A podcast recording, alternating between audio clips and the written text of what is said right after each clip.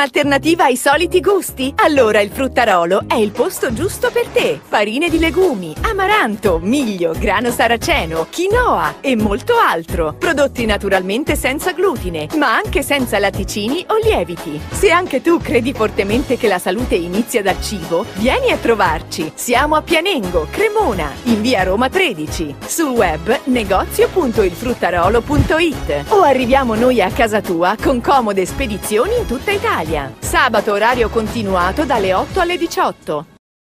È l'ultima serata letteraria eh, che proponiamo per il periodo estivo. Anche se non si parlerà di letteratura, è comunque un libro e il dottor Mozzi, che ringrazio di essere venuto qui da noi, era tanto tempo che l'aspettavamo a Travo. No, ma a dire, a dire il vero ringrazio voi di Travo che mi avete invitato. Io ringrazio sempre le persone che mi invitano in giro per l'Italia, anche, anche un po' fuori, e grazie di cuore. Il dottor Monzi penso sì. che non, non, debba essere spiegato chi è, perché vedo che c'è tanta gente, so che ha tanto seguito. Di pubblicazioni ne ha fatte tantissime. La nuova dieta del dottor Mozzi è il nuovo, è il nuovo libro che io ho comprato, anche se io non sono molto brava a seguire le diete. Non sono molto brava, però proverò a leggere qualche consiglio, ma soprattutto sono curiosa di, di capire quello che lei ci dirà stasera. Sì, Mono Zero Negativo è programmato per essere molto aperto, diciamo così, dal punto di vista della, della conoscenza. Mm. Ed è possibile che uno prova, vede, sperimenta. E... Sì, gli ho appena detto che sono uno zero negativo e poi sono anche del Capricorno. Mi ha detto che butto sulla torre con la testa, però lo sapevo un pochettino. Sì. Niente, io non mi dilungo perché questa gente è qua tutta per lei. Sì. Eh, le lascio al microfono e poi dopo se le persone vorranno fare degli interventi diamo spazio a tutti. Grazie. Sì, grazie a voi, grazie a Travo, grazie a questa...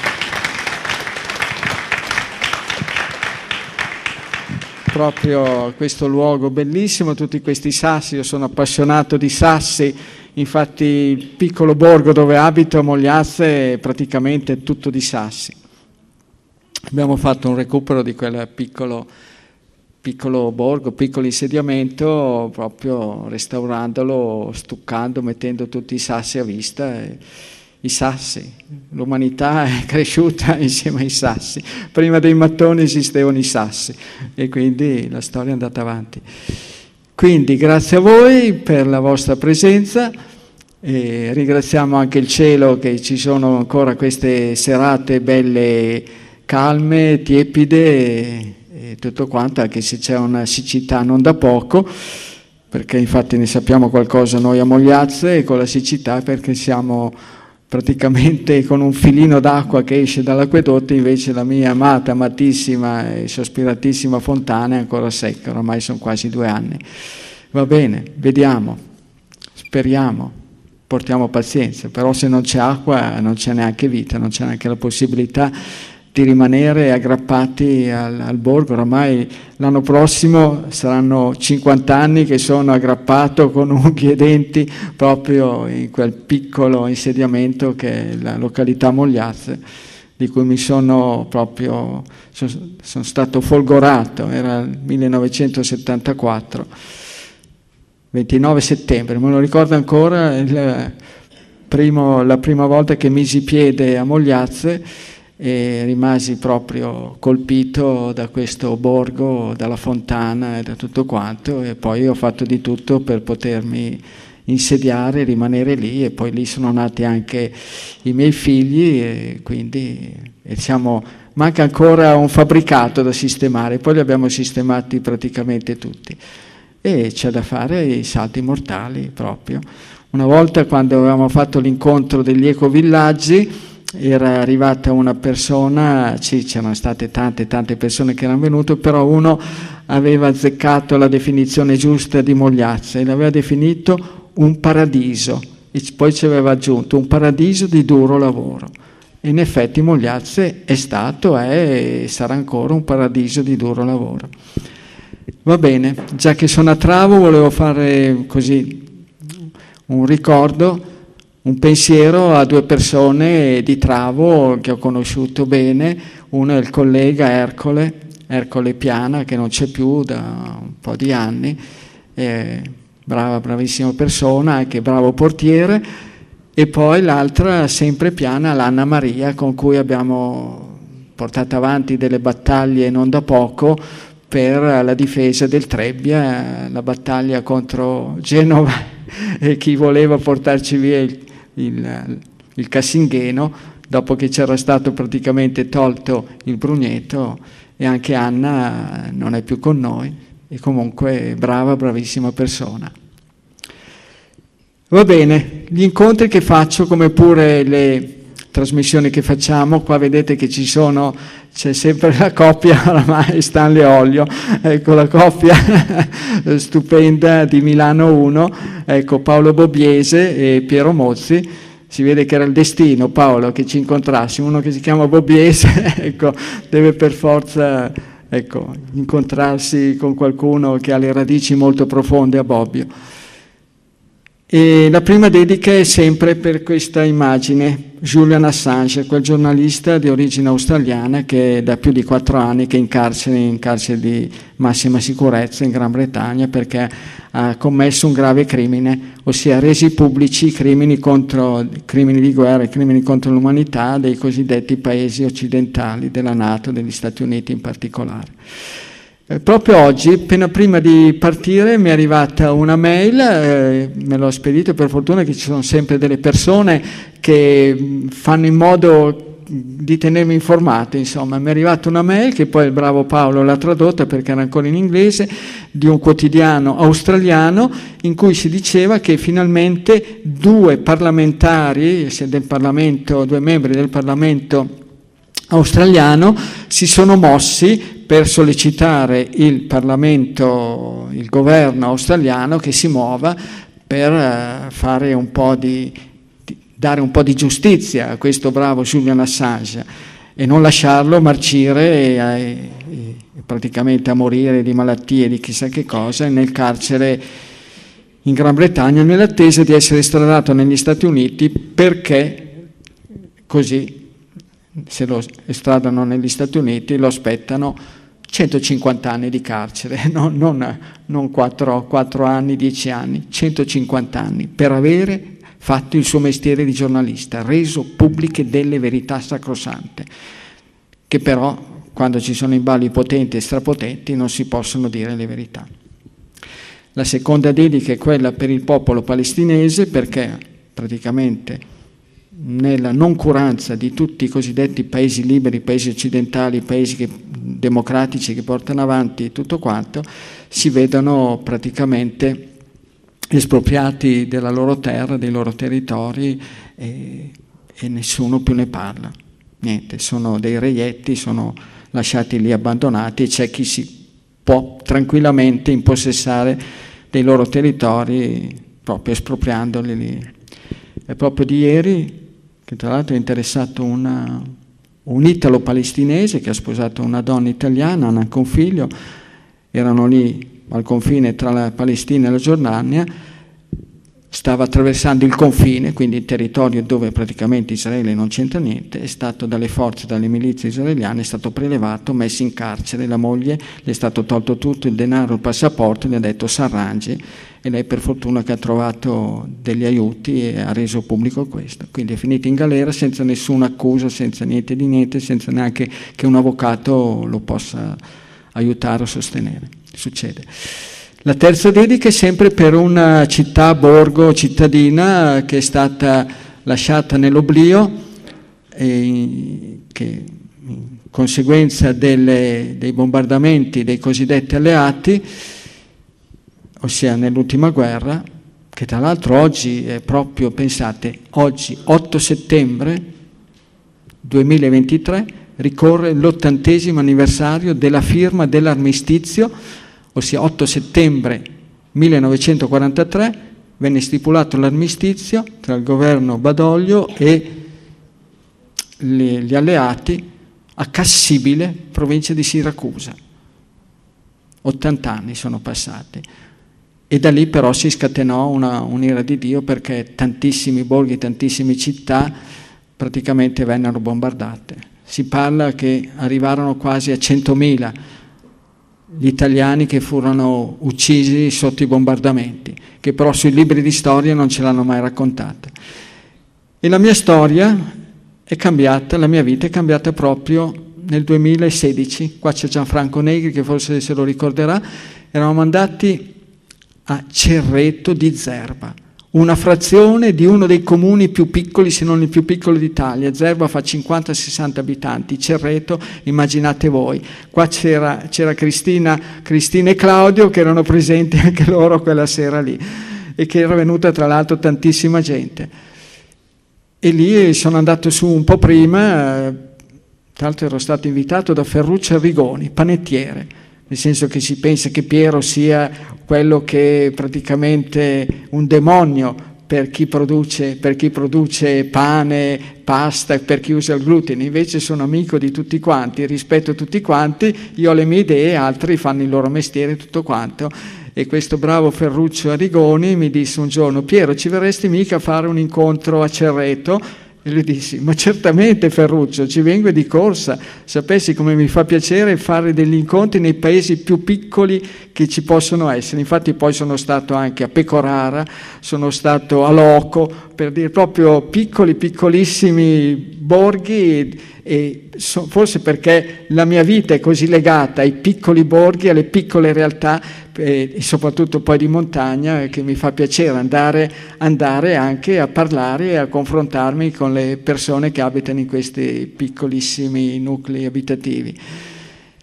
E lì sono andati su un po' prima per andare a vedere Vesimo, Vesimo che è un'altra frazione di Zerba, che adesso praticamente è popolata da poche persone, allora invece al tempo dell'ultima guerra c'erano un 300-400 persone. E praticamente la notte, la sera del 20 agosto 1944, uno di quei famosi aerei bimotore britannici, soprannominati Pippo, arrivò lì e sganciò su Vesimo, che era il 20 agosto, è praticamente la festa del paese, la festa del patrono, San Bernardo. E allora alle luci, con le luci a carburo, su uno spiazzo che è Zerba, che lì è una pendenza, con una pendenza non da poco, quindi trovare un piccolo spiazzo è una cosa abbastanza ardua, ci lasciarono la vita 32 persone e un numero considerevole di feriti. E proprio adesso uno dei miei, così, sono stato folgorato proprio, ho cominciato a pensare, a dire, ma che bisogno c'era? parte il fatto che non, bombardamenti lasciamo perdere, bisogno, non bisogno, ma che bisogno c'era di sganciare delle bombe in mezzo a quella foresta immensa, stupenda, foresta vergine, allora me l'immagino cosa poteva essere, ma che lo anche tuttora, dell'Appennino Ligure, Ligure Emiliano. E ho cominciato a frullarmi un po' di idee nella testa e ho cominciato ad andare a informarmi, a indagare, a vedere, a cercare documenti. E lì ho scoperto tutta questa storia, la storia dei bombardamenti nella seconda guerra, che ci hanno trattato come cavie. Il popolo italiano è stato trattato come cavie, perché è stato sperimentato su di noi italiani per la prima volta la teoria di bombardare i civili per spaventarli, terrorizzarli, per farli cambiare strada. Certamente dall'altra parte c'erano i nazisti, criminali, farabutti, delinquenti, ne hanno combinate di cose terribili, atroci. Marzabotto 1800 cadaveri, Sant'Anna di Stazzema 600. Però i cadaveri causati dai bombardamenti sono stati dieci volte di più di quelli causati dai nazisti. Va bene. E allora ogni puntata, ogni incontro, ogni conferenza la dedico a qualcosa. Questa la dedichiamo, anche se ne ho già parlato altre volte, ma non proprio una dedica ben precisa e specifica in una puntata, a Vesimo. A questo 20 agosto 1944, 32 morti e poi qualcun altro è morto nei giorni seguenti. Ed è incredibile. E rapportata al numero di abitanti, la strage di Vesimo è stata forse la più grave che ci sia stata in Italia, perché sono stati fatti tanti cadaveri in giro per l'Italia, tanto per dire a Foggia si parla dai 15 ai 20 mila, Napoli dai 20 ai 25 mila, ma rapportate al numero di abitanti, Vesimo, questo borgo di gente che veramente deve aver fatto delle vite terribili per sbarcare il lunario gente che viveva un po' di, con qualche vaccherella al pascolo, di castagne, di raccolta funghi, di fragole selvatiche, di legname, proprio con grande, grande proprio forza d'animo e grande abnegazione, grandi sacrifici. Si sono trovati così colpiti, tra l'altro colpiti grazie al giornalista Gino Macellari, che qua c'è il bravissimo mio professore di ginnastica, ecco Roberto, Roberto Ballerini, che si ricorderà bene di Gino Macellari, grande giornalista che ha fatto la storia del giornalismo piacentino, perché ha raccontato delle cose stupende, tra l'altro Bobbio, quando capitate, nel, così, nel, nel gruppo del, di edifici che corrispondono all'abbazia, nei sotterranei, tra l'altro nei sotterranei proprio sotto la mitica palestra dove il nostro grandissimo prof eh, Roberto Ballerini ci insegnava delle cose stupende, salire la pertica, salire la corda, ecco, che tra l'altro ci faceva fare anche le campestri, le campestri in pieno inverno, che se fosse adesso un insegnante lo metterebbero in galera, eh, insorgerebbero i genitori e, e direbbero no, quell'insegnante va rimosso, invece era la nostra fortuna, la mia fortuna è stata avere un professore di ginnastica come professore Roberto Ballerini, anche altri insegnanti però questo sarà che io proprio sono sempre stato appassionato di attività fisiche così, mi ricordo ancora le prime volte che mi spingeva su per salire sulla pertica, pensi prof quanti anni sono passati e me lo ricordo ancora. E poi sono diventato come uno scoiattolo a salire, a salire la corda e la pertica e passare da una all'altra. Grazie infinite prof, grazie veramente di averla, di averla incontrata e incrociata. Sì. Quindi questa dedica, questa dedica è, proprio, è proprio uh, per Vesimo e per questo crimine che non aveva nessuna ragione di esistere, di essere. Bene, adesso penso che molti di voi già conoscono un po' la mia storia, le mie teorie. Sempre, ho sempre cercato di capire di indagare, cercare di capire soprattutto dove sta la causa delle malattie, perché l'avevo imparato su di me. Su di me avevo capito che quando mi ammalavo c'era un qualcosa dove avevo sbagliato e l'avevo individuato in prevalenza proprio negli alimenti che avevo usato. Mi ricorderò ancora la mia tonsillite quando facevo l'obiettore di coscienza, quindi era attorno al 78 giù di lì Ecco che ero salito sopra Mogliazze dove c'era una distesa di fragoline di bosco. Che cosa c'è di, di più buono, di più incredibile, di più naturale delle fragole di bosco? Durante la settimana andavo a fare il servizio civile che mi ero inventato praticamente, facevo a mie spese, che andavo con la mia vecchia 500, ecco, regalatomi tra l'altro da una mia brava zia, andavo a trovare tutti gli anziani nelle frazioni che praticamente vivevano così senza che nessuno andasse a vedere come stavano o come non stavano. E al sabato e alla domenica, giornata di libertà, tornavo a Mogliazze, su a cercare le fragole, appena sopra Mogliazze dove c'è un pianoro, scorpacciata di fragole. La prima volta un po' di febbriciato alla 37, 37,2, 37,4 e un po' di mal di gola. Bene, poi durante la settimana no fragole, altra settimana dopo Piero torna su di nuovo a mangiare le fragole. Neanche il tempo di scendere giù, fare quei 500 metri, o forse neanche scendere giù a Mogliazze, avevo già le tonsille che praticamente si toccavano. La febbre era arrivata quasi a 40, anche se stavo bene benissimo. Reazione immunitaria per intolleranza alle fragole. E poi a questo ci sono arrivato quando mi sono appassionato della relazione tra gruppi sanguigni e alimentazione. Siccome facevo l'obiettore di coscienza non potevo certamente andare a fare l'obiettore, sono andato dal medico di allora che si chiamava il buon Torriglio Carraro, che il prof Roberto se lo ricorderà benissimo, uno dei due medici condotti di Bobbio.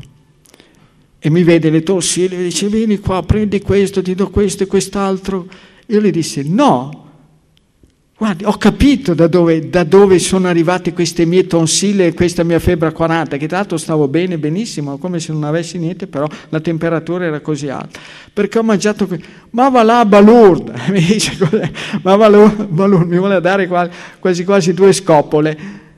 E ho detto no, lo so, perché tanto mi passa. Bene, infatti, dopo tre o quattro giorni, beh, la febbre già il giorno dopo era scesa a 38 e dopo due giorni praticamente era a posto e le tonsille ci hanno messo magari 4-5 giorni, 6 giorni, sono, si sono messe a posto. E quindi avevo capito su di me la relazione tra alimenti non tollerati e sviluppo di malattie. E capendolo su di me, e poi no, ho provato a cercare di capire anche sulle altre persone. E poi la fortuna di fare il lavoro con la Coppa Mogliazze, per cui la cooperativa Mogliazze, che abbiamo sempre eh, prodotto alimenti biologici secondo i dettami dell'agricoltura biologica, credo che siamo stati tra le prime realtà in Italia, a fare questo trasformavamo, ci eravamo inventati proprio la trasformazione di tutti questi alimenti, perché se no venderli così non saremmo campati. Quindi trasformare la frutta, trasformare gli ortaggi e poi ci siamo inventati anche la storia di trasformare le piante medicinali e quindi c'era bisogno di andare a vendere anche questi prodotti per mandare avanti la baracca di Mogliazze. E così abbiamo partecipato ai mercatini biologici che nel frattempo erano stati predisposti da bravi volenterosi che si erano dati da fare da persone che credevano insomma che eh, l'agricoltura biologica poteva avere un futuro, che un'alimentazione esente il più possibile da sostanze chimiche poteva avere un buon futuro. Allora venivamo presi come fanatici, come balordi, come visionari e adesso tutti quanti no, transizione ecologica, transizione di qua, di là, di su, di giù e sono partiti con 50 anni di ritardo. 50 anni di ritardo non sono pochi di questi tempi perché il treno invece della trasformazione del pianeta è andato avanti a, a velocità pazzesche. E questo mi ha permesso praticamente di venire a contatto con un'infinità di persone. Le persone poi hanno cominciato a conoscermi, hanno visto che non speculavo sui loro problemi di salute e che anzi nella maggior parte dei casi gli davo delle dritte a livello alimentare senza neanche cercare di vendergli qualcosa e mi ha permesso di vedere un'infinità di persone, un'infinità di casi, un'infinità di malattie. E che mi ha dato una grande gioia, una grande soddisfazione perché posso dire, non dico proprio di tutte le patologie presenti, ma, ma la stragrande, stragrandissima proprio maggioranza di malattie penso di aver visto persone che, che erano state colpite da, da, da, tutte queste infinità di problematiche. Poi ogni mese praticamente, visto che questi mercatini avevano la scadenza mensile, e li rivedevo, le persone mi portavano magari a vedere gli esami, tutto quanto, e, e quindi lì mi ha permesso di, di conoscere, di acquisire conoscenza, esperienza, sempre, sempre però tenendo le antenne drizzate, sempre con la consapevolezza di non essere detentore di nessuna verità assoluta, perché l'ho sempre detto alle persone, dubitate anche di quello che io vi dico. Dubitate, dubitate, dubitate, ma sperimentate, sperimentate, sperimentate, provate a vedere che cosa vi succede. Il dubbio, no, professor Roberto? Il dubbio è la cosa fondamentale, no, nella vita? Il dubbio. Non c'è nessuna certezza assoluta, se non quello che per vivere qua, che prima o poi veniamo al mondo e prima o poi dobbiamo andarcene, che dobbiamo respirare, bere, mangiare se vogliamo che l'umanità vada avanti, dobbiamo riprodurci. Queste sono le uniche verità assolute, per il resto non c'è nulla. Per quanto riguarda, ad esempio, il settore della medicina, praticamente la medicina ufficialmente adesso sa di pochissime malattie la vera causa. In questi giorni sentivo l'incremento incredibile che c'è stato, che sta avvenendo, di persone colpite da demenza senile e dall'Alzheimer. che l'Alzheimer colpisce anche persone non tanto anziane. Ci penso anche a Bobbio, un mio grande amico che prima di 60 anni ci ha lasciato, colpito dall'Alzheimer, un colosso di uomo, l'emblema della salute. Per cui la cosa fondamentale ritengo che sia sempre quello di capire il perché e il per come. Quando faccio sempre gli esempi, anche nei libri, delle frane. Se non si capisce perché avviene una frana, uno ci può costruire sopra tutti i muri di questo mondo, davanti o dietro, dove vuole, da parte, tutti i muri che vuole, ma la frana, se non si rimuove la causa, la frana ribalterà tutto quanto. E quindi capire, capire, capire. E tra le cause possibili, possibili, non l'unica, ma possibili, ritengo che ci sia anche gli alimenti che noi introduciamo. Tutto lì. Si tratta di provare, di vedere, di verificare. Uno ha dei problemi, bene, Piero Mozzi dice prova a vedere questo, questo e quest'altro. Dopodiché uno fa la prova, toglie quelle sostanze dalla sua alimentazione e poi si vede che effetti ci sono se si investisse qualche soldino in questo tipo di medicina che praticamente non costa nulla, non costa nulla alle casse dello Stato, ma non costa nulla neanche alle casse dei, degli interessati, degli individui. Perché tanto invece che andare al supermercato a comprare questo, questo e quest'altro, va a comprare l'altro, l'altro e l'altro ancora. Dopodiché si vede. Per certe malattie che io ritengo malattie oggettive, per malattie oggettive non ritengo ad esempio il mal di testa o il mal di schiena, perché il mal di testa è un qualcosa che non è quantificabile, non si può valutare. Ma invece il diabete lo si può valutare. C'è un apparecchio, uno strumento scientifico che misura la glicemia. Il colesterolo c'è uno strumento scientifico che stabilisce, che stabilisce a che livello è il colesterolo. Lo stesso i trigliceridi ma lo stesso la pressione. Ci sono queste, e già qua abbiamo toccato una, una buona serie di problemi che, stanno interessando tante, tante persone. E si potrebbe vedere che effetti ci sono. Vi consiglio di andare a vedere in internet quel, quell'angelo, quel gioiello, quella donna stupenda, strabiliante, che è Suor Giacomina Piantoni, che oramai i prossimi che compirà il 20 gennaio, 20 gennaio del 2024 saranno 94 anni. È un inno alla vita, è un inno alla vita. Suor Giacomina Piantoni, gruppo A, sulla soglia dei 90 anni, si è messa a navigare in rete, che già questo qua è una cosa strabiliante, una suora che sulla soglia dei 90 anni va sul computer a cercare la risoluzione dei suoi problemi. È incredibile. E Sor Giacomina Piantoni si è imbattuta in questa faccia da barbone del sottoscritto e ha provato a dargli retta.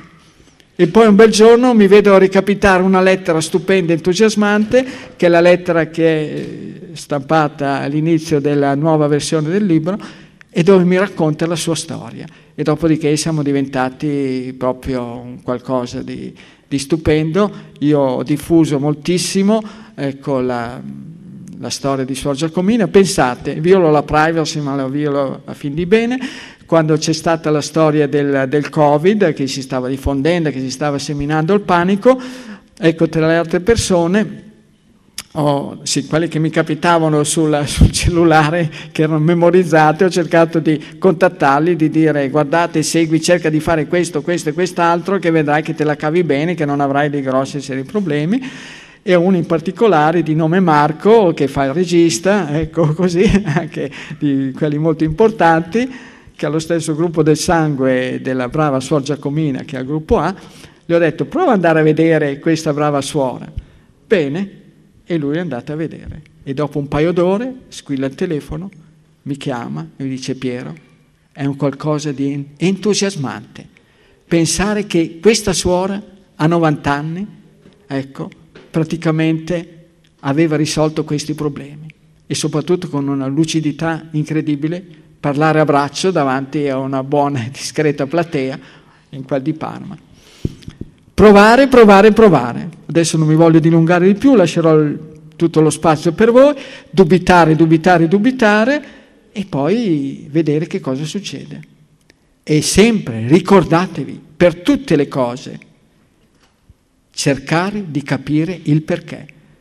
Forse sarà perché sono appunto zero negativo, abbastanza testone e testardo, nato sotto il segno dell'acquario, sempre quindi con un qualcosa, con un qualcosa sempre eh, indirizzato verso, verso il bene collettivo, forse sarà perché quelli zero negativo sono programmati per dare il sangue a tutti, quindi eh, non sono mai stati iscritti a nessuna formazione politica, mai, forse proprio per questo, perché sono, sono programmato per dare il sangue a tutti, a chi lo vuole. Il sangue intendo le mie conoscenze, le mie esperienze, è tutto lì. Parola a voi adesso. Chi ha delle domande da fare me le faccia le più anche indiscrete possibili immaginabili. Non ho, non ho, tranne magari quelle proprio strettissimamente personali. Cerchi un'alternativa ai soliti gusti? Allora il fruttarolo è il posto giusto per te. Farine di legumi, amaranto, miglio, grano saraceno, quinoa e molto altro. Prodotti naturalmente senza glutine, ma anche senza latticini o lieviti. Se anche tu credi fortemente che la salute inizia dal cibo, vieni a trovarci. Siamo a Pianengo, Cremona, in via Roma 13. Sul web negozio.ilfruttarolo.it o arriviamo noi a casa tua con comode spedizioni in tutta Italia. Sabato orario continuato dalle 8 alle 18. Va bene, visto che ho cominciato una donna, cominciamo una donna, ma siccome io sono un terribile maschilista, di solito comincio sempre con i maschi, ma adesso cominciamo a travo, facciamo un'eccezione. Partiamo con una donna.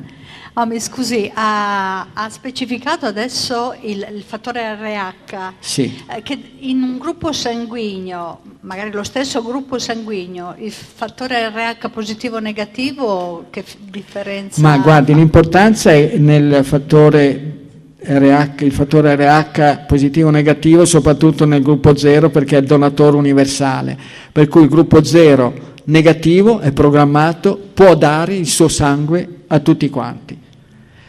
Per quanto riguarda invece il discorso del, dal punto di vista immunitario, ho potuto vedere che le persone di gruppo eh, zero negativo poi hanno una reazione immunitaria spaventosamente rapida, proprio la rapidità del vento. Introducono qualcosa che non va bene, nel giro di, di pochissimo tempo possono avere delle reazioni e comunque in genere il fattore RH, negativo predispone proprio questo qua, una, come un rafforzamento della, delle reazioni immunitarie. Tanto per dire, vi racconto la storia di una mia fibrillazione atriale che qualcuno potrebbe, potrebbe andare incontro quando si presenta delle problematiche severe. Vicino qua a Travo c'è Rivergaro. Rivergaro hanno aperto quel grosso, quando si viene da Piacenza, sulla sinistra quel grosso distributore. Bene, io mi ero caricato sulla macchina una Fiat Uno, due taniche. Le riempivo con la benzina perché serviva per le motoseghe, per i decespugliatori e lì tra l'altro il prezzo era più economico che magari nei distributori più, più a monte. E si vede che non avevo chiuso bene il tappo e sono cominciati a fuoriuscire proprio i vapori di, questa, di queste sostanze altamente tossiche. Dopo un po' di chilometri sento che il mio cuore proprio è completamente sballato. Proprio fibrillazione. I battiti non esistevano più, esisteva un marasma. Bene. Sono arrivato a casa, ho viaggiato, ho cercato poi di mi sono fermato, ho chiuso, ho chiuso bene i tappi, eh, ho aperto i finestrini a tutto spiano, però oramai il danno era venuto. Proprio in base a questa sensibilità tremenda, rapida e immediata. Sono arrivato a Mogliazzo e ho cominciato a trangugiare giù dell'acqua bollente, proprio, per vedere di smaltire, di smaltire questa intossicazione e nel giro di 4-5 ore la fibrillazione è passata, il battito cardiaco è diventato regolare, regolarissimo. Per dire come certe, per certe persone le reazioni immunitarie possono essere di una rapidità incredibile. Magari per altri, per un gruppo AB, magari si sarebbero presentati lo stato di intossicazione, gli avrebbe creato dei problemi a distanza di molte più ore. È lì. L'acqua bollente è un rimedio stupendo, strepitoso. dai mal di testa, ai crampi, a tutto quanto. I crampi, ne abbiamo parlato l'altra sera, che c'è stato, c'è stato l'incontro di tennis uh, agli internazionali di, degli Stati Uniti e il bravo tennista italiano Yannick Sinner è stato colpito da crampi e non hanno quei soloni, quei soloni che assistono, eh, quelle equip che sicuramente si beccano un bel po' di soldini e soldoni, non hanno ancora capito che quando uno è colpito dai crampi intanto bisogna andare a vedere che cosa ha buttato giù e in genere sono dolci, zuccheri, dolcificanti, edulcoranti, maltodestrine, sono loro che lo scatenano. Non hanno ancora capito che uno quando ha i crampi, che possono però colpire anche i comuni mortali, eh, nella loro nella loro camera da letto, quando vanno a letto si possono trovare magari dei crampi tremendi. Mi ricordo mia madre diceva che a un certo punto della notte si lamentava che aveva questi crampi e sì che non giocava a tennis e aveva ben più di 80 anni. Non hanno capito che con l'acqua bollente, man mano che scende l'acqua bollente, il tempo di arrivare nello stomaco, il crampo si sblocca perché quell'acqua bollente rimette in gioco, in movimenti, tutti i processi digestivi acqua bollente. Qui se c'è qualcuno che è soggetto ai crampi, ricordatevelo. Però scrivetevi, eh, scrivetevi anche che cosa avete mangiato nell'ultimo pasto. Va bene. Adesso se c'è qualche uomo, cediamo a lui il microfono.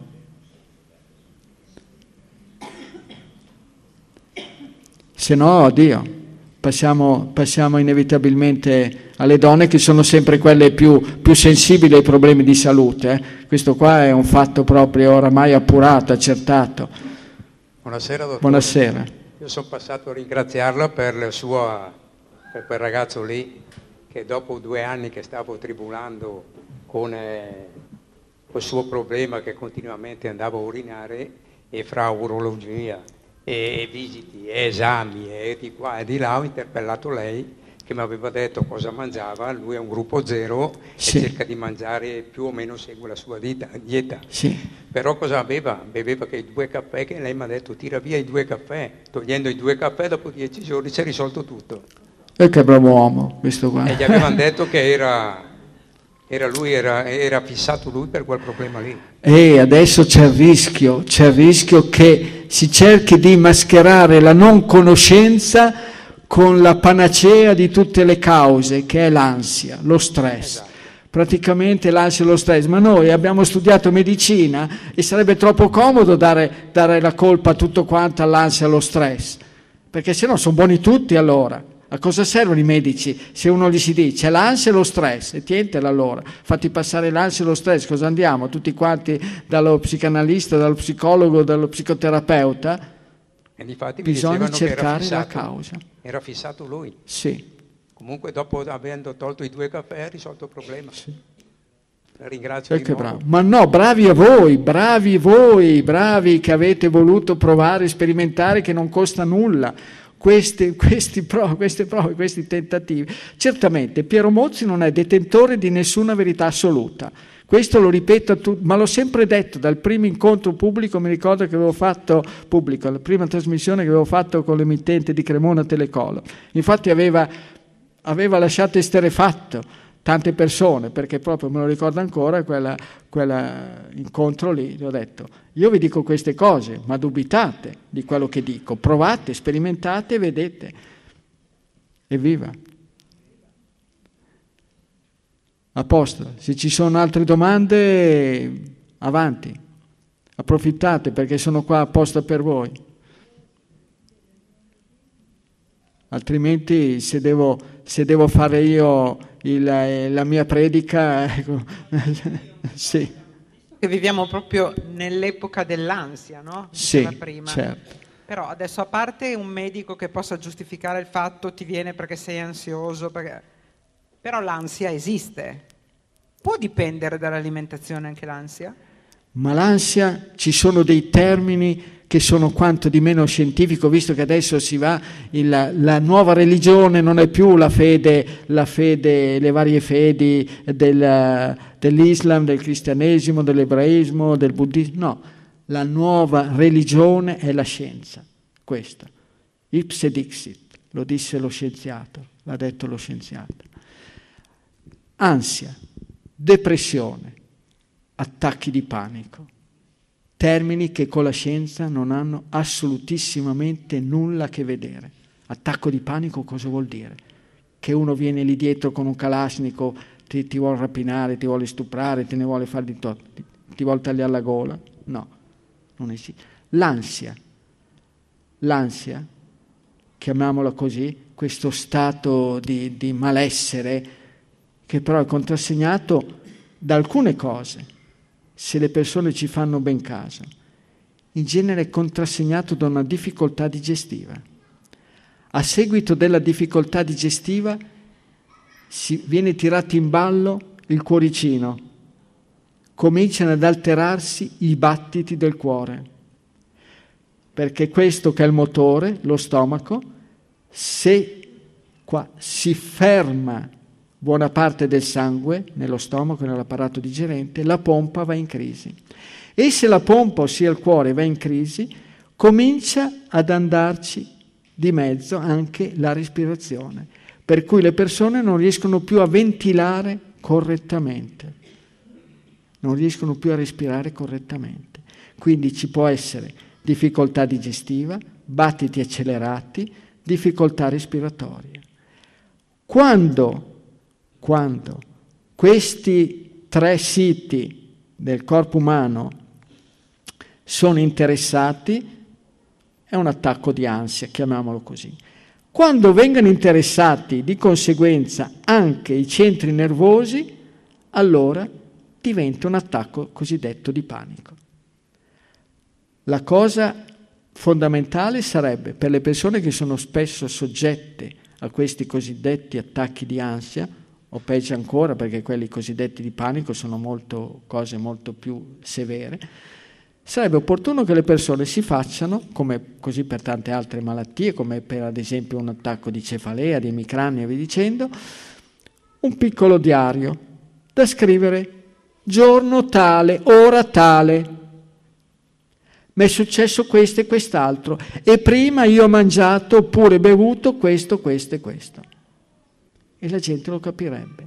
Poi sono andato in cucina, oppure ero fuori per strada, sono andato al bar, mi sono scaldato, mi sono fatto scaldare due bei tazzoni di acqua pressoché bollente, da non ustionarsi la bocca e l'esofago, ma quasi. E poi, quando esce il tuono dallo stomaco, soprattutto per gli attacchi di panico, che lì deve uscire proprio il tuono, per gli attacchi di ansia, un poco di rutti, un po' fortini, ma neanche terribili, quando esce il tuono dallo stomaco, passa tutto. Tutto si placa, il mare in burrasca si placa. Vi ricordate il film stupendo, meraviglioso, Il miglio verde? Quel carcerato, quell'omone nero e il carceriere coi problemi alla prostata e lui gli pone le mani all'inguine e gli esce uno sciame di insetti, di mosche, moscerini dalla bocca. E quello ha risolto i problemi. Lo sciame di mosche, moscerini, mosconi e vi dicendo, proprio sono i gas che sono presenti nello stomaco, che si formano nello stomaco e che dilatano le pareti dello stomaco, si blocca la circolazione e partono tutti questi processi. Acqua bollente, poi per lo zero negativo sono, è, uno, è un rimedio proprio rapido, rapidissimo, oltre che economicissimo. Io non lo sapevo, ma lo faccio tutte le mattine. no, ma al mattino ci vuole l'acqua tiepida No, al mattino l'acqua tiepida, cominciare con acqua tiepida, gli altri gruppi possono cominciare invece con l'acqua, con l'acqua diciamo così, eh, e limone.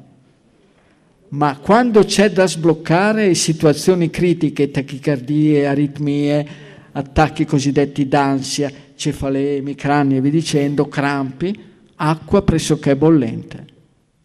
E poi si guarda, si volge lo sguardo in alto, in questo modo, guardando il soffitto oppure il cielo come adesso, praticamente si stira, si stira l'esofago e l'esofago stirato fa aprire la valvola del cardias, quella che tiene chiuso l'esofago rispetto allo stomaco, in modo che non ci sia reflusso. Ma in questo, qua, in questo modo si apre e in questo modo fuoriescono tutti i gas che sono presenti nello stomaco. Va bene. Bene, dato che si è parlato del miglio verde e mi Sì. ha toccato il miglio verde questa cosa, Sì. io sono Gianfranco, ho quasi 69 anni e sono un gruppo A. Gianfranco Negri è l'autore con cui abbiamo scritto e fatto e fotografato tutti i vari libri, ecco, editi dalla Coop Mogliazze. Ecco, allora, ehm, io eh, sono un paio d'anni che comincio ad avere qualche problema, appunto come, quello, eh, come il, il poliziotto del Miglio Poliziotti, Verde. il carceriere del Soltanto del- che non conosco, non, non ho ancora conosciuto il, quello di colore, non Eh, si può, eh, quello di colore, che può mettermi la mano al posto Eh, eh, giusto. certo. Per, ecco.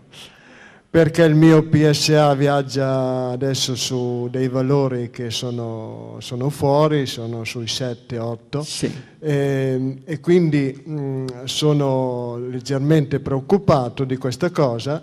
Sono anni che seguo comunque, Sì. perché io ho conosciuto Piero, l'ho conosciuto non come fotografo ma come paziente eh, tanti anni fa, quindi poi sono diventato anche il suo fotografo, ma soprattutto sono partito come suo paziente e sto, cioè, negli anni comunque ho sempre seguito più o meno questa filosofia, eh, più che meno, molto di più che meno. Adesso mi trovo a questo- in questo momento che volevo appunto chiedere a Piero eh, effettivamente cosa effettivamente può dare eh, così fastidio alla nostra alla prostata di noi piccoli uomini che più o meno a quest'età e anche prima eh, cominciamo sempre io eh, sto facendo un'indagine in questi giorni no? anche chi viene in negozio da me perché è un negozio di fotografia e mi accorgo che forse io sono quello che si alza meno di notte rispetto agli altri. Uno oggi è venuto che mi ha detto, ah ma io 4-5 volte alla notte mi alzo per- eh, come se niente fosse. Io mi alzo una volta, adesso una volta, massimo due, Eh, però dico, è una cosa che eh, un po' mi preoccupa e vedo che è una cosa che colpisce molt- molti eh, in questo periodo. Non so se, eh, non so se è contato anche il fattore Covid, non so se il fattore Covid, le cose che abbiamo passato, eh, io l'ho passato anch'io, il Covid l'ho passato abbastanza pesante eh, e molti valori di alcune cose mi si sono sballati proprio dopo. Volevo appunto fare la domanda comunque in particolare ri- riferita all'alimentazione. Quali sono diciamo, gli alimenti che in particolare possono dare fastidio a questo problema? Ma in genere In genere. in i genere. problemi della prostata dipendono dallo stato infiammatorio del colon. Tutto. Come pure nelle donne, le problematiche dell'apparato genitale dipendono dallo stato infiammatorio del colon. E lì si tratta di capire chi è che determina questa infiammazione. Perché lo stato infiammatorio è responsabile praticamente della stragrande maggioranza dei guai, delle malattie. A parte quelli del- di uno stato di intossicazione acuta, ecco, quello lì. Ma è l'infiammazione che addirittura quando si protrae nel tempo, negli anni, può determinare l'alterazione anche della struttura delle cellule, per cui le cellule invece che riprodursi nello stesso modo per cui erano state programmate, si riproducono in modo del tutto diverso e da lì possono scaturire anche forme tumorali. Quindi la cosa fondamentale è capire, è capire chi determina l'infiammazione. Gruppo del sangue A. Attenzione a tutto. E dico sempre, da guardare, da vedere. Quello ad esempio di doversi alzare di notte, la cosiddetta nicturia, già quello lì in genere colpisce le persone che hanno problematiche alla prostata, che hanno eh, forme infiammatorie, che hanno ingrossamento, adenomi e via dicendo. Però non è detto. Ho visto anche persone avere problematiche alla prostata senza doversi alzare di notte. Come pure mi sono capitate persone col PSA sotto l'1 e avere una forma tumorale, maligna, non benigna. E ho visto persone col PSA quasi a 30 e non avere nessuna forma tumorale. Perché il PSA che si alza in genere non è sinonimo di patologia tumorale, è sinonimo di ingrossamento della prostata. Quindi, proprio anche oggi, guardando le scartoffie di una persona, anche lì risultava, risultava che c'era il PSA alto, risultava che c'era, che c'era un po' di adenoma, ma non c'era nessuna forma tumorale. E bisogna vedere, valutare. A volte, appunto, ragione per cui bisogna sempre dubitare di tutto quanto, anche tra gli alimenti che in teoria dovrebbero essere ben tollerati, ce ne può essere qualcuno che poi in realtà non lo è. E che se uno non lo individua e va avanti oggi, va avanti domani, va avanti dopodomani, scatta l'infiammazione protratta e cronica. Dai semi oleosi, che c'è da stare all'occhio all'uso eccessivo, perché sì, per un gruppo A possono andare bene, noci, nocciole, mandorle, pinoli, semi di zucchero, semi di girasole, però potrebbe essere che in effetti, che in effetti non, non lo sono. Ma la soia stessa, mi è capitato delle persone, delle persone eh, di gruppo A, persone per cui eh, la soia e i derivati della soia, ossia il latte di soia, lo yogurt di soia, il formaggio di soia, vanno bene, capita, mi è capitato di trovare persone del gruppo A che con la soia non ci vanno assolutamente bene. Bisogna, bisogna vedere e certamente capire in base alla cena che si fa quante volte ci si deve alzare per andare a fare la pipì nottetempo. Provare anche, provare anche saltare la cena, magari uno ha la stessa quantità di cibo, invece che suddividerla in colazione, pranzo e cena, la suddivide in colazione abbondante e pasto, entro al massimo, l'ultimo pasto entra al massimo alle 16-17, in modo che poi, quando è ora di andare a letto, tra le 22 e le 23 o via dicendo, uno vede se ha già smaltito tutto quello che ha introdotto. Tanto per dire, faccio un esempio su di me.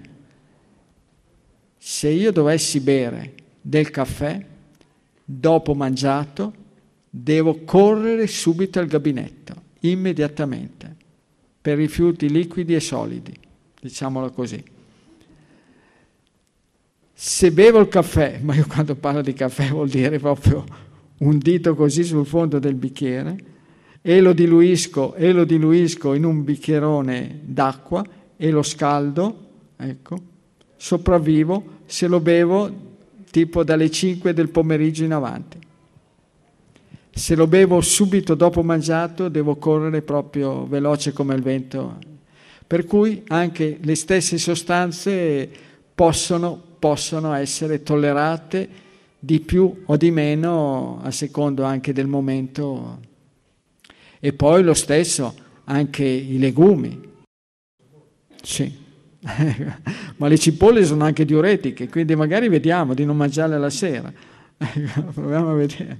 Certo, l'acqua di cottura delle cipolle è diuretica, l'acqua di cottura degli zucchini è diuretica, l'acqua di cottura delle verdure sono tutte diuretiche, ma allora conviene usarle nella prima parte della giornata e via dicendo. Magari si può provare con la raccolta delle ortiche. L'ortica è un buon antinfiammatorio, a parte le persone di gruppo 0, per le vie urinarie va bene.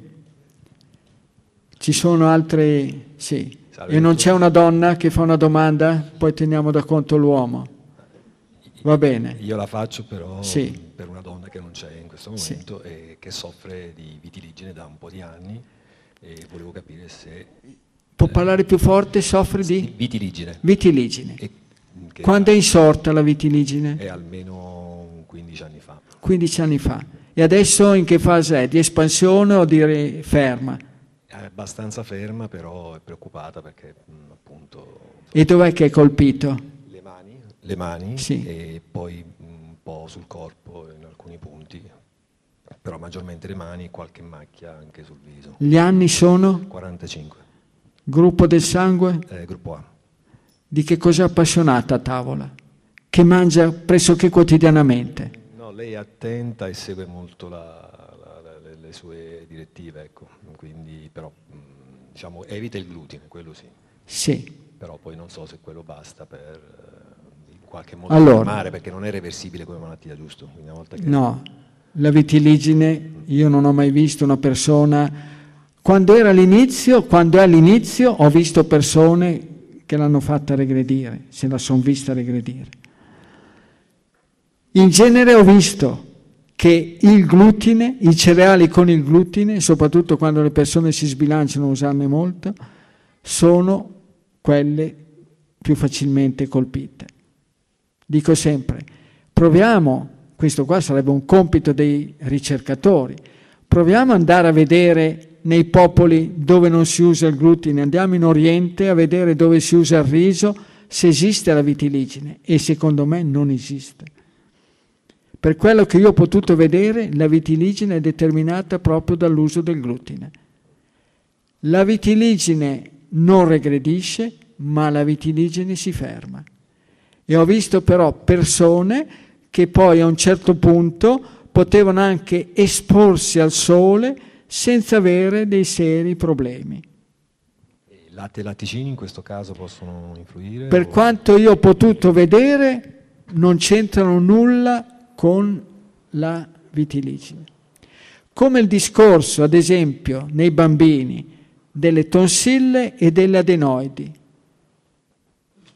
In base alla mia esperienza ho visto che le problematiche delle tonsille, tonsilliti, ingrossamento delle tonsille, quelle cripte piene di pus e via dicendo, sono determinate proprio dal latte e derivati del latte. E invece le problematiche delle adenoidi sono proprio causate dall'intolleranza al glutine. Però questo dovrebbe essere compito non tanto di Piero Mozzi, che non ho la possibilità, non ho dell'equipe, responsabilità di chi gestisce la sanità e soprattutto di chi gestisce l'istruzione dei futuri medici. Perché cosa ci vorrebbe nei vari reparti, eh, diciamo, mh, universitari? proprio suddividere, dare a una, a una facoltà, dire tu studia la storia della vitiligine, prova tra le altre cause lo stress, l'ansia, il veleno, lo smog e tutto quanto, prova a vedere se c'è una relazione anche con gli alimenti. Chiedi, indaga, fagli un interrogatorio di terzo o quarto grado sulle sue abitudini alimentari. Andiamo a vedere, a valutare dove si mangia il mais se c'è la vitiligine, dove si mangia, dove si mangia il riso se c'è o no la vitiligine, nelle foreste dell'Amazzonia dove non mangia né riso né mais se c'è, se c'è la vitiligine. Perché non si fanno queste ricerche epidemiologiche? Non costerebbero granché, nel modo più assoluto. Quindi la vitiligine, secondo me, senza l'uso di cereali, col glutine si ferma, non avanza più. Quindi è sulla strada giusta adottando questo tipo sì. di alimentazione. Okay. Gruppo del sangue, gruppo, gruppo A, A sì. e passa al riso. Per sì, quanto riguarda i cereali, le persone del gruppo A hanno molte alternative. Il riso, tutte le varie forme di riso, riso bianco, integrale, semi-integrale, parboide, riso rosso, riso nero, riso selvatico, ce n'è un'infinità.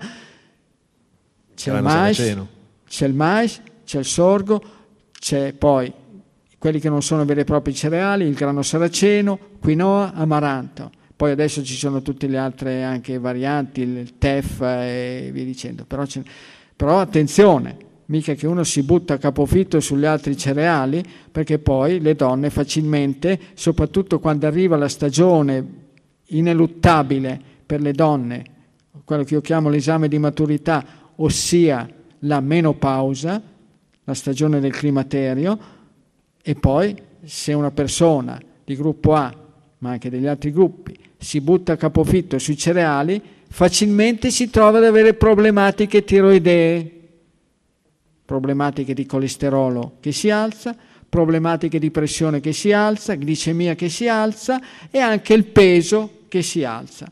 Quindi attenzione a non sbilanciarsi, a non sbilanciarsi troppi sui cereali. Usarli sì, ma senza... però l'indagine voi guardate, chiedete, guardate un po' in giro, adesso oramai sono molto, sono molto diffusi, ecco, le popolazioni, le popolazioni anche asiatiche da vedere, se riuscite a trovare... Dimenticavo che anche ipotiroidea, sì. Ah, eh e... sì. Però c'è tutta la tiroide. Sì, sì, no, quello sì. Prende la pillola. E sta assumendo un farmaco? Sì, sì, assume il farmaco. E che quantità ne eh, sta assumendo? Quello, quello non lo so, una pillola al giorno. E voi dove abitate? Eh, Lombardia. E Milano. dove in Lombardia? Milano a Milano? Beh, io sono sempre a timbrare il cartellino la quarta domenica del mese a Monza in piazza Carroviolo. Oppure a Pavia, se siete più verso Milano Sud, a Pavia in piazza Duomo la prima domenica del mese, c'era anche domenica scorsa. Grazie. Se no, se volete fare due chiacchiere, sarò extra, questo qua è stata una cosa proprio all'ultimo minuto, sarò il prossimo fine settimana, non questo, l'altro, quindi quello del 16-17, eh, a Belgioioso dove viene, c'è la fiera che si chiama Armonia, per cui se la persona interessata viene, porta un po' delle sue varie scartoffie, ossia si porta gli esami da vedere, valutare per quanto riguarda la tiroide, se, ci, se sono stati fatti esami ultimamente della funzionalità tiroidea, ossia almeno, almeno il TSH, se ci sono eh, presenti anticorpi, antitiroglobulina, antitiroperossidasi, da vedere com'è, se ne parla. Comunque anche lì arriva una certa, una certa situazione, un certo periodo, tra l'altro c'è un'invasione eh, della storia della tiroide dopo la responsabilità è stata data al 1986, quella fine di aprile del, dell'86 a Chernobyl. Però siccome mi è capitato di vedere persone che avendo problematiche tiroidee e modificando la loro alimentazione, la loro tiroide si è messa a funzionare correttamente, il che vuol dire che allora non era tanto Chernobyl, ma era soprattutto l'intolleranza verso determinati alimenti.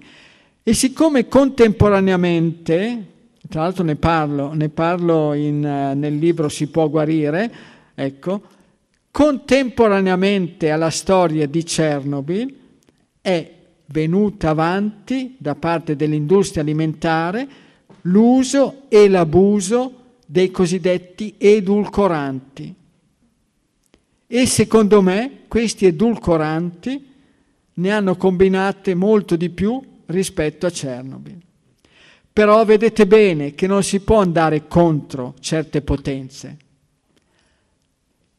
Qualche settimana fa era venuta fuori la notizia che l'aspartame poteva, poteva, ecco, avere, creare forme tumorali.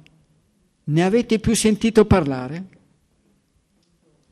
No c'è stata messa sopra una pietra tombale. Non se ne può parlare nel modo più assoluto, perché lì ci sono in ballo interessi planetari. Pensate, tutti i cibi light, caramelle light, gomme da masticare light, bevande light, edulcoranti, addirittura, addirittura vengono consigliate per il diabete. Mi ricordo che anche lì esisteva in rete una, un video di un ragazzino americano di 14 anni che spiegava come queste sostanze facessero alzare all'inverosimile la glicemia.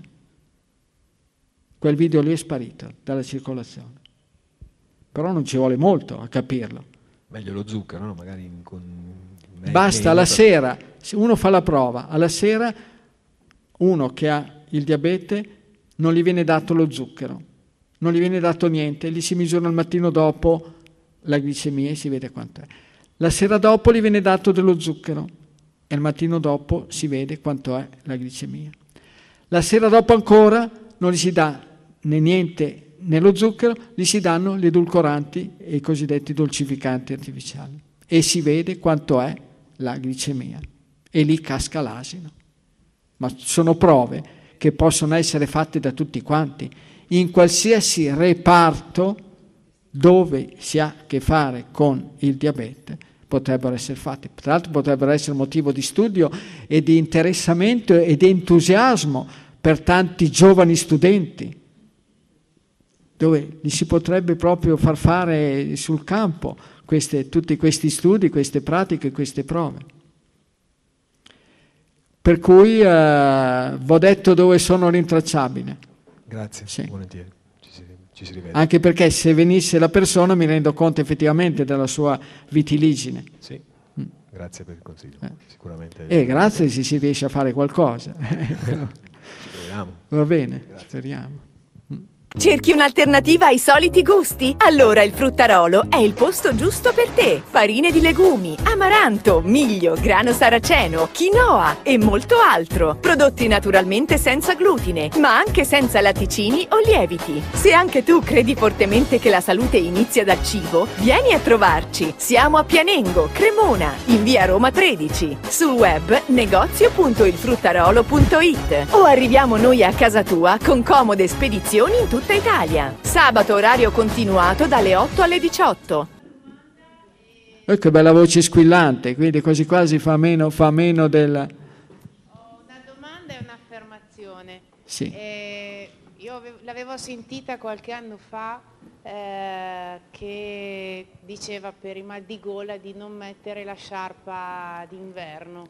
Io l'ho fatto su di me, su mia figlia e non abbiamo mai più avuto un mal di gola perché lei spiegava che scaldando comunque eh, il collo e questa parte si andava a sballare qualsiasi valore eh, di, eh, nelle difese immunitarie eccetera, si sballava la temperatura corporea e quindi il corpo non era in grado più di regolarsi. Quindi si surriscalda, si, si surriscalda la gola, casomai uno copre, copre le spalle sì. e copre il cosiddetto coppino, ecco, la quindi, nuca, no, ecco, quello lì perché... sì, ma qua davanti deve arrivare, perché anche qua, qua davanti tra l'altro ci deve essere una zona di raffreddamento, perché i vasi sanguigni, i vasi sanguigni che vanno su al cervello, ecco, non devono portare sangue surriscaldato devono portare sangue alla giusta temperatura. Quindi era una testimonianza che effettivamente proprio non mettendola più né a me né a mia figlia non ne abbiamo mai più sofferto, ma neanche una volta in tutto l'inverno. Sì. E invece l'altra la domanda, gliela accennavo prima, eh, io soffro di ipotiroidismo e ho tiroidite di Hashimoto. Ci sono degli alimenti completamente banditi, oltre a quelli che il gruppo sanguigno consiglia, magari tra quelli che il gruppo sanguigno vorrebbe da bandire. Il gruppo del sangue qual è? È il B. B. Guardi, persone del gruppo sanguigno B, dovete stare attenti anche alla quinoa quando ci sono in ballo e che sta assumendo un farmaco per la tiroide? Uh, sì, farmaco che mi, mi, fanno in farmacia a base di tiroide secca e sì. c'è una parte di levotiroxina. E nell'ultimo controllo si ricorda il valore del TSH? No, cioè, potrei risalire ma no. Quello lì ricordatevelo sempre, memorizzatelo come il numero di casa o il numero del telefono, perché è il TSH che sancisce, che stabilisce come funziona la tiroide. Gli altri due, l'FT3 e l'FT4, va bene, sono importanti, ma quello veramente importante per valutare la funzionalità tiroidea è il TSH. E sono, la tiroide non sopporta. Gli anni quanti sono? 44. 44. Quindi eh, dovrebbe esserci ancora il ciclo e le cose dovrebbero ancora, il metabolismo funzionare ancora discretamente bene. Comunque la tiroide non vuole saperne di dolci, zuccheri, compresi cacao e cioccolato, edulcoranti, dolcificanti, cereali tutti, con o senza glutine, che poi per il gruppo B il glutine è veramente una delle sostanze più tremende, ma anche quelli senza, ma anche col riso la tiroide si sballa. La tiroide vuole vedere delle proteine e il gruppo B che ne avete a disposizione un'infinità di proteine. Avete a disposizione eh, le uova con cui ci andate a nozze, avete a disposizione vari tipi di carne, vari tipi di pesce, da stare alla larga dai crostacei e dai molluschi perché una persona di gruppo B con i crostacei, i crostacei e i molluschi può avere, può avere dei problemi decisamente severi. Decisamente severi. E anche la frutta, attenzione, tutto al più al mattino, una buona colazione per un gruppo B, frutta, uova e un caffettino senza nessuno zucchero, dolcificante edulcorante. Dopodiché può fare che non dico ogni mese, ma ogni due mesi, un controllo del TSH. Perché a volte mi è capitato di vedere persone che passano da una situazione di ipotiroidismo a una situazione di ipertiroidismo, perché modificando l'alimentazione, diciamo così, regolando l'alimentazione, può essere che la tiroide cominci a funzionare un po' meglio. E se uno continua ad assumere un farmaco per l'ipotiroidismo, può essere che poi una persona si trova ad avere il TSH in una situazione in zona, chiamiamolo così, in zona iper. Quando si scende attorno allo 0,3-0,2 e siamo appunto in una situazione proprio al limite dell'ipertiroidismo. È lì. Comunque ho visto persone di gruppo B che per sistemare la tiroide hanno dovuto evitare anche quinoa. Legumi. Di solito sono appassionati di fagioli, gruppo B. Fagioli, borlotti, cannellini e soprattutto i bianchi di Spagna. Fagioli, fagioli e pesce, fagioli e carne. Del resto, come pensate? Il popolo americano quello che ha conquistato, se l'è conquistato con i fagioli e la carne, fagioli e pesci, fagioli e uova. Poi adesso si stanno rimangiando tutto, che per certi versi ha dei lati molto positivi, a furia di mangiare mais, patate e via dicendo. Anche le patate, attenzione, gruppo B, che di solito potete andarci d'accordo con le patate, però le patate sono ricchissime di amido. La tiroide proprio non ne vuole sapere di zuccheri dolci e amidi vuole vedere le proteine.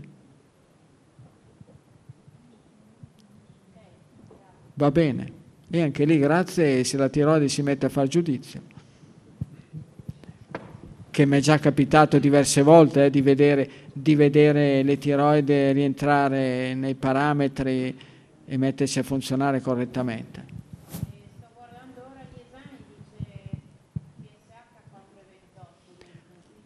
Quanto? E 4,28 siamo vicino al limite superiore. Sì. E niente, adesso lasciamo passare questo, facciamo fine settimana e poi da lunedì comincia vita nuova. Sì. E va bene fare l'attività fisica, ma guardate che l'attività fisica non è che sia una panacea, eh? nel modo più assoluto se guardate quanti, quanti eh, atleti, anche atleti famosi, atleti che hanno fatto la storia del, dei vari sport, l'atletica, guardate in Italia Mennea, tumore, tumore al pancreas attorno ai 60 anni, al fegato, al pancreas, Anna Rita Sidotti ancora prima, 44 anni, vincitrice di una maratona alle Olimpiadi di una, di una marcia, 20 km di marcia alle Olimpiadi. Sì. L'attività fisica fa bene, è fondamentale, è essenziale per tenere bene a posto tutto quanto, l'armonia del nostro corpo, per smaltire l'eccesso di, di alimenti che introduciamo, per però da sola non è, non è nel modo più assoluto un toccasana. Guardate quanti atleti, calciatori, tra l'altro, hanno, sono stati colpiti dalla SLA. Non è... Sì, l'attività fisica va bene, quando c'è da abbassare la pressione, da abbassare il colesterolo, da abbassare le glicemie, da abbassare i trigliceridi. Mm. Va bene, allora qualche Sì, altro sì. quesito? Sì. Dottore, bu- Sì. sì, bu- buonasera. Dov'è, dov'è non vedo? Mi sente? Sì, sento ma non vedo. No, sono, sono qua. Sì. Ah, eccolo lì. Lì in Volevo penombra. chiederle una cosa. Io circa dieci anni fa eh, stavo benissimo, non avevo niente, niente di niente.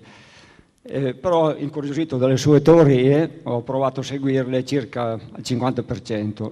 E purtroppo mi è successo che il primo mese ho perso 10 kg e nei due mesi successivi ne ho persi altri 10. E quindi Si può, si può alzare, che vedo bene. Beh, ma fisicamente non siamo proprio ecco, reduci, allora- reduci da allora, Mauthausen sì, però da a, dist- a distanza di dieci anni mi sarei stu- un po' stufato. Sì. Eh, si possono recuperare i 7-8 kg? Allora, gli anni quanti sono? 67, 6-7. L'altezza quanto è? 1,83, Il peso attuale quanto è? Sessa- 64, 64. Gruppo del sangue? AB. AB. Ma per il resto sta bene o No, sta io, male? io sto benissimo, lavoro 12 ore al giorno e non ho mai niente. Che lavoro fa di bello? Ho un'azienda vinicola. Ah, bene. E il vino è buono? Eh, uno deve saperlo, come tipo un pittore deve sapere se fa dei bei quadri, se fa dei bei dipinti, o uno scultore, una cosa del genere. Eh, Non, non è bello ciò che è bello. Dov'è, dov'è che ha l'azienda? Aziano. Aziano. Eh beh, Aziano No, ci sono, Sì, Aziano però, eh, ci sono ve- dei buoni vini. eh. Ve- Venni, venni da lei Eh. eh, a Monza Sì. due, due anni fa o tre anni fa e gli- glielo dissi e lei mi disse che andava bene così, però Allora, stasera gliel'ho richiesto. A volte mettere su, mettere su un chilo è più difficile che non No, no, perderne perché- 10. Perché adesso, eh, mentre prima la seguivo al 50%, adesso la seguo al 40%, Sì. però, però non, non riesco a recuperare un grammo. No, no, no, infatti, attenzione. però. No, anche perché uno che ha un'azienda agricola la cosa fondamentale è stare bene, perché non è come in un ufficio che uno può chiudere un attimo l'ufficio e va bene, ma un'azienda agricola ci deve essere qualcuno che la manda Eh. Sì, avanti. sì, però non, adesso non- non mi sta dando una risposta. la risposta le la sto dando adesso. Allora, mettere, l'ho detto che mettere su un chilo a volte è molto più difficile che non perderne 10. Allora, ciclette perché se non si usano i muscoli, i muscoli vanno giù di tono e non è detto che uno che ha un'azienda vitivinicola utilizzi per bene i muscoli. Se lei guarda chi fa bicicletta a livello sportivo vede che non hanno delle gambe, hanno dei prosciutti. Per cui se lei trova anche solamente il tempo, magari un quarto d'ora nella prima parte della giornata, un quarto d'ora nella seconda parte della giornata, lei può già vedere che la sua massa muscolare delle gambe migliora nettamente e che pesano, che pesano nel corpo di un essere umano sono i muscoli. E c'è da dire che il grasso non è detto che si depositi in modo omogeneo correttamente in tutto il corpo, non è detto. Uno si può trovare dei bei cuscinetti sull'addome, sui fianchi, eh, sulle natiche o via dicendo.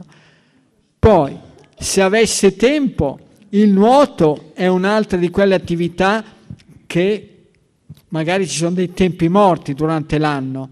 Non so No. se nella zona dove lei No, dove io no. abita non ci sono. No, pensavo, eh, pensavo quando non ci sono le, le lavorazioni da fare, meno male, magari una- un paio d'ore, non so poi se lì a- nella zona di Ziano ci sono Guarda, io, da- io da- dalle 5 e mezza alla sera alle 10 non ho tempi morti. Per cui no, No, non vabbè. posso. Vabbè, ma ce l'ha mezz'ora di tempo, un quarto d'ora al mattino, un quarto d'ora al pomeriggio, A fare della ora? Non cicletta? posso andare a nuotare alle 4. No, cicletta ho detto. Ah, s- eh, ciclette. Tra l'altro adesso ci Beh, sono delle ciclette Ci- che ci permettono penserò. delle cose. E va bene, uno ci pensa. Ci pe- Poi, poi l'altra cosa potrebbe essere una sbarra, e questa la può appendere anche nella sua azienda, una sbarra e lei quando ci passa sotto ecco, riesce a, a fare un po' di esercizio. Ha presente Yuri Keki? Lui va bene, non usava la sbarra, usava gli anelli, ma se va a vedere anche quelli che usano la sbarra, vede che razza di spalle hanno perché si tratta di esercitare in modo omogeneo tutti i vari tipi di muscoli.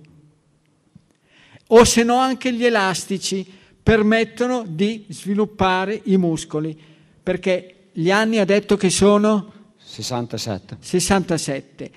Adesso può ancora fare qualcosa, perché lo vedo io d'estate che devo andare su e giù per andare nell'orto e devo salire e cerco di salire utilizzando soprattutto la gamba sinistra, che è quella che mi ha dato dei grossi problemi, per cui la massa muscolare era scesa, e io in questi periodi d'estate che devo fare magari più volte al giorno, scendere e salire, soprattutto salire, e cerco di forzare un po', mi trovo che la massa muscolare delle gambe va decisamente meglio.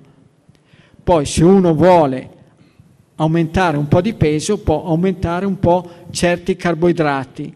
Stia alla larga sicuramente dal mais, può usare il riso, può usare il miglio, può provare se non ha dei problemi severi a livello respiratorio con formazione di catarro o meno, ogni tanto inserire qualcosa a base di glutine.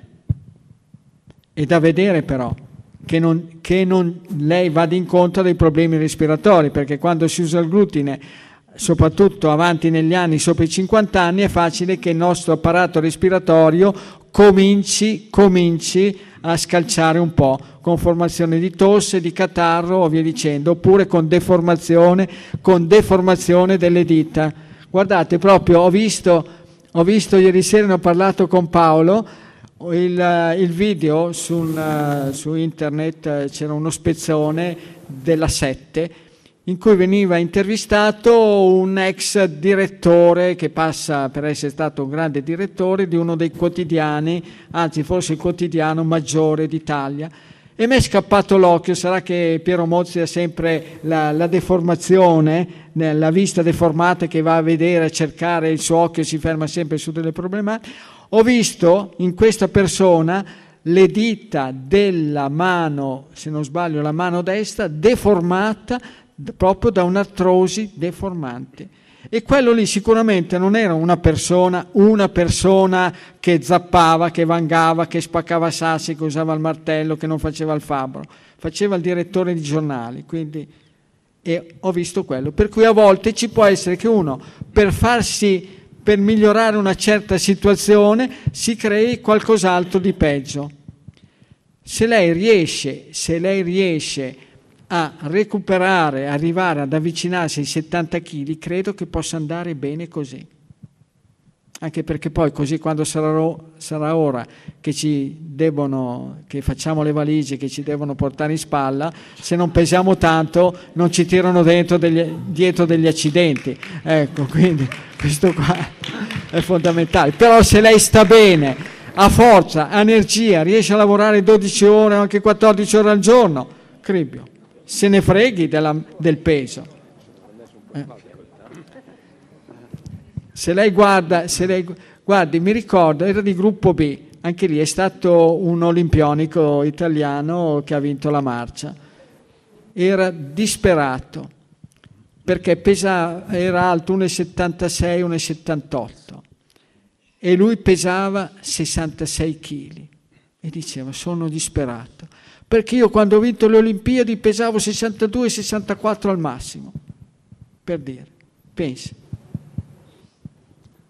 Dopodiché ognuno, però se lei sta bene, e per una persona di gruppo AB è fondamentale, eh, perché le persone di gruppo B devono stare molto all'occhio. Dovete stare molto all'occhio a non ammalarvi, perché ci mettete magari del tempo ad ammalarvi, ma ci mettete l'eternità per venirne fuori. Non siete come quelli di gruppo zero che in un attimo vi ammalate, ma in un attimo ne possono uscire. Quindi attenzione. Forse è meglio tenersi 66 kg per 1,80 e, e stare bene. Poi le ho detto cosa fare, quale attività fare per migliorare la massa muscolare. La cicletta non costa granché, la spesa iniziale della cicletta e poi trovi il modo, il tempo prima di mangiare, eh, non certamente subito dopo mangiato, prima di cena qualcosa, dopo che sono passate due o tre ore dalla cena, prima di andare a letto, eh, ce l'ha. E le posso garantire, poi adesso ci sono delle ciclette combinate per cui si riesce a fare anche interessare la muscolatura del tronco, delle braccia. Uh, Vediamo, poi la venga a trovare. Avrei da chiederle un'altra cosa che non c'entra con il mangiare, sì. se posso.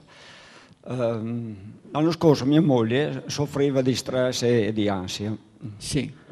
E purtroppo una mattina lo stress è stato un po' esagerato e finito così.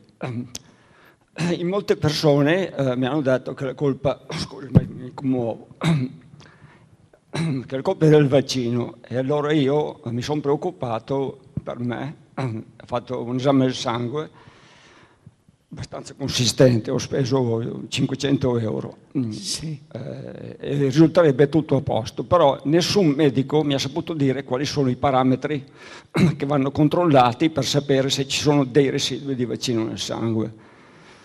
Eh, lei me lo sa dire? Io non so rispondere a questa domanda, anche perché la storia è troppo recente. C'è bisogno di pazienza, di aspettare, c'è bisogno da parte delle istituzioni di grande onestà, da rendere pubblici gli studi, mentre all'estero è andata avanti questa ricerca. Qua in Italia si è cercato di soffocare tanti risultati non sono stati resi pubblici. Certamente, ultimamente sono successe, si vedono tante cose anomale. In persone giovani arresti cardiaci, problematiche severe. È possibile, è possibile, ma è difficile poter asserire con certezza è stato quello. Non si può, anche perché non lo so. Io ho fatto la mia scelta, dico, io non mi sono vaccinato nel modo più assoluto. Ma noi li abbiamo fatti due, io, basta. Io rispetto chi ha fatto, devo dire che il comportamento che hanno avuto le istituzioni, non solo nazionali ma sovranazionali, sono state terribili e tremende. Nel senso poi soprattutto qua in Italia che siamo stati il peggio del peggio a livello europeo. Sono state ricattate le persone, le hanno obbligate a vaccinarsi, se no perdevano il lavoro, perdevano tutto quanto, non potevano più fare niente questa qua è una, cosa, una pagina oscura, una pagina oscura, oscurissima proprio della storia di un popolo, di una nazione, di vari popoli, di varie nazioni. Del resto, per quanto riguarda il vaccino, qua c'è Paolo, Paolo Bobiese, che con il suo canale Milano 1 ha raccolto, ha raccolto diversissime testimonianze di persone che hanno spiegato come si sono gestite da sole da sole proprio il Covid, senza grosse problematiche. Io stesso, guardate, non ho mai neanche indossato la mascherina, neanche per un decimo di secondo, nulla, mai. Non mi sono mai messi i guanti, non ho mai usato il gel, non mi sono mai tenuto in disparte dal parlare con le persone quando le persone avevano bisogno di me che mi chiedevano... Mai non mi sono beccato un bel niente. Ma uh, a lei le risulta che in provincia di Piacenza, specialmente per le, per le, le donne, la percentuale mh, dell'ultimo anno di morti improvvise è molto aumentata? Rispetto a cinque anni fa, per esempio. Guardate, so. era uscito sul quotidiano di Piacenza Libertà nei uh, mesi, mesi precedenti una indagine dei dati, dei numeri, dove si evidenziava che i morti i, non i morti, i casi di malattie cardiocircolatorie, soprattutto infarti, era raddoppiato. E lì c'era il punto interrogativo, ma non è che è stato il vaccino? Io non posso dire niente, non ho questi dati, non posso dirlo. Io dico quello che ho fatto io come mia libera scelta. Dopodiché ognuno è libero di fare come vuole. Dopodiché È un dato di fatto che lo Stato italiano si è comportato in un modo vergognoso. Ha ricattato le persone, le ha obbligate a perdere il lavoro, a chiudere le attività, delle cose, delle cose altro che, che paese democratico, non esiste. Ma neanche sotto il fascismo si è arrivati a chiudere le persone in casa, neanche, neanche col nazismo, no, ma neanche con lo stalinismo, no. Ci siamo arrivati noi, è stata una pagina vergognosa e poi gli effetti si vedranno, ci vuole del tempo, ci vuole del tempo. C'è una poesia che non so se era di Caproni, questa era riferita alle persone, che mi aveva colpito, che diceva, ci vuole del tempo per conoscere le persone, ma poi dopo è poco il tempo per prendere i provvedimenti adeguati. Potrebbe essere riferito anche a questo vaccino. Ci vuole del tempo per conoscere gli effetti di questo vaccino ma poi dopo potrebbe essere che è poco il tempo per prendere i provvedimenti adeguati. Chi vivrà vedrà. Non lo so. Spero e mi auguro che non succeda più un fatto del genere.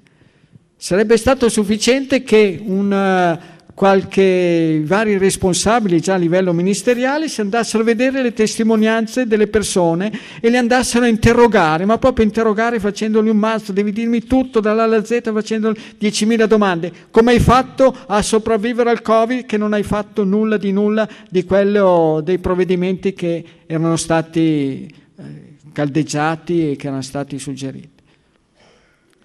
Certamente, vediamo. Mi spiace per quanto è successo e per lei, come le dicevo, secondo me 1,80, 66 kg, va bene, è pronto per fare una 20 km di marcia. ha visto i marciatori? Li vedi i marciatori? Guardi, se lei guarda i marciatori che sono ancora più magri e secchi dei maratoneti, ecco, è lì. Ho fatto il cammino a Santiago quest'anno e sono arrivato sempre davanti agli altri. Perfetto. Ora non puoi ingrassare, scusi. Eh. Mi fa mia Certamente, ma infatti. Ma se lei va a vedersi, adesso ci, ci, ci, sono in internet queste storie, se lei va a vedere quell'atleta incredibile da 5.000 metri e 10.000 metri, che corrisponde al nome di Mohamed Farah, Mo Farah, semplificato. Era, correva sotto la bandiera l'Union Jack per la Gran Bretagna, però lui era somalo, un bel negretto e via dicendo. Se lei ha vinto per due Olimpiadi di fila i 5.000 e i 10.000 metri, cosa strepitosa. Se lei lo va a vedere, questi video, lei vede uno scheletro uno scheletro rivestito di pelle, con delle gambette di una sottigliezza incredibile. E ha vinto per due Olimpiadi di fila i 5 e i 10.000. Quindi, ma anche adesso ci sono stati, io sono appassionato di, di, di sport e di atletica, ci sono stati i mondiali di atletica ma anche Tamberi stesso che ha vinto, l'ha visto, si è tolto la maglietta dopo aver vinto la gara, sembrava uno del Biafra, davvero, sembrava proprio, va bene che ha detto che ha preso la fame per poter vincere, quindi, a posto, sì, praticamente non aveva più muscolatura, non aveva più pettorali, niente, tutto, tutto piatto, solo due gambette da stambecco. E la marcia, eh, vi caldeggio tanto, soprattutto per le persone che devono perdere peso. Scaricatevi da internet il passo che viene fatto dai marciatori e dalle marciatrici, questo passo, un piede uno davanti all'altro, che se vi metteste su una spiaggia voi vedreste so un'unica fila di piedi, non una fila parallela come quando si corre.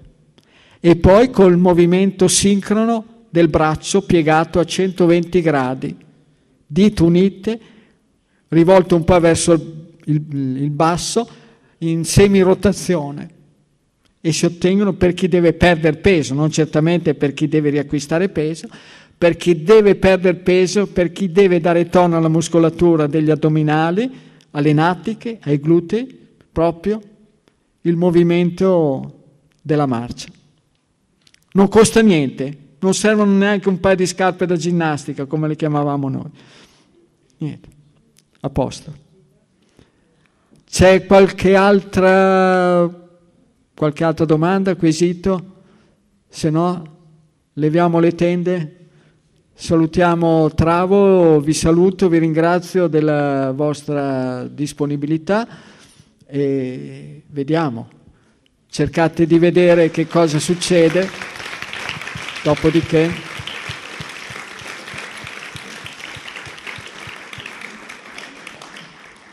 Dopodiché ognuno vedrà, provate, sperimentate, fermo restando che, ve l'ho detto, la verità assoluta non ce l'ha in tasca nessuno e prima o poi dobbiamo fare le valigie. Quindi questa qua è la certezza, eh, questa è la certezza assoluta che c'è, qua siamo solamente a punto di passaggio. Buon, a posto, ci siamo.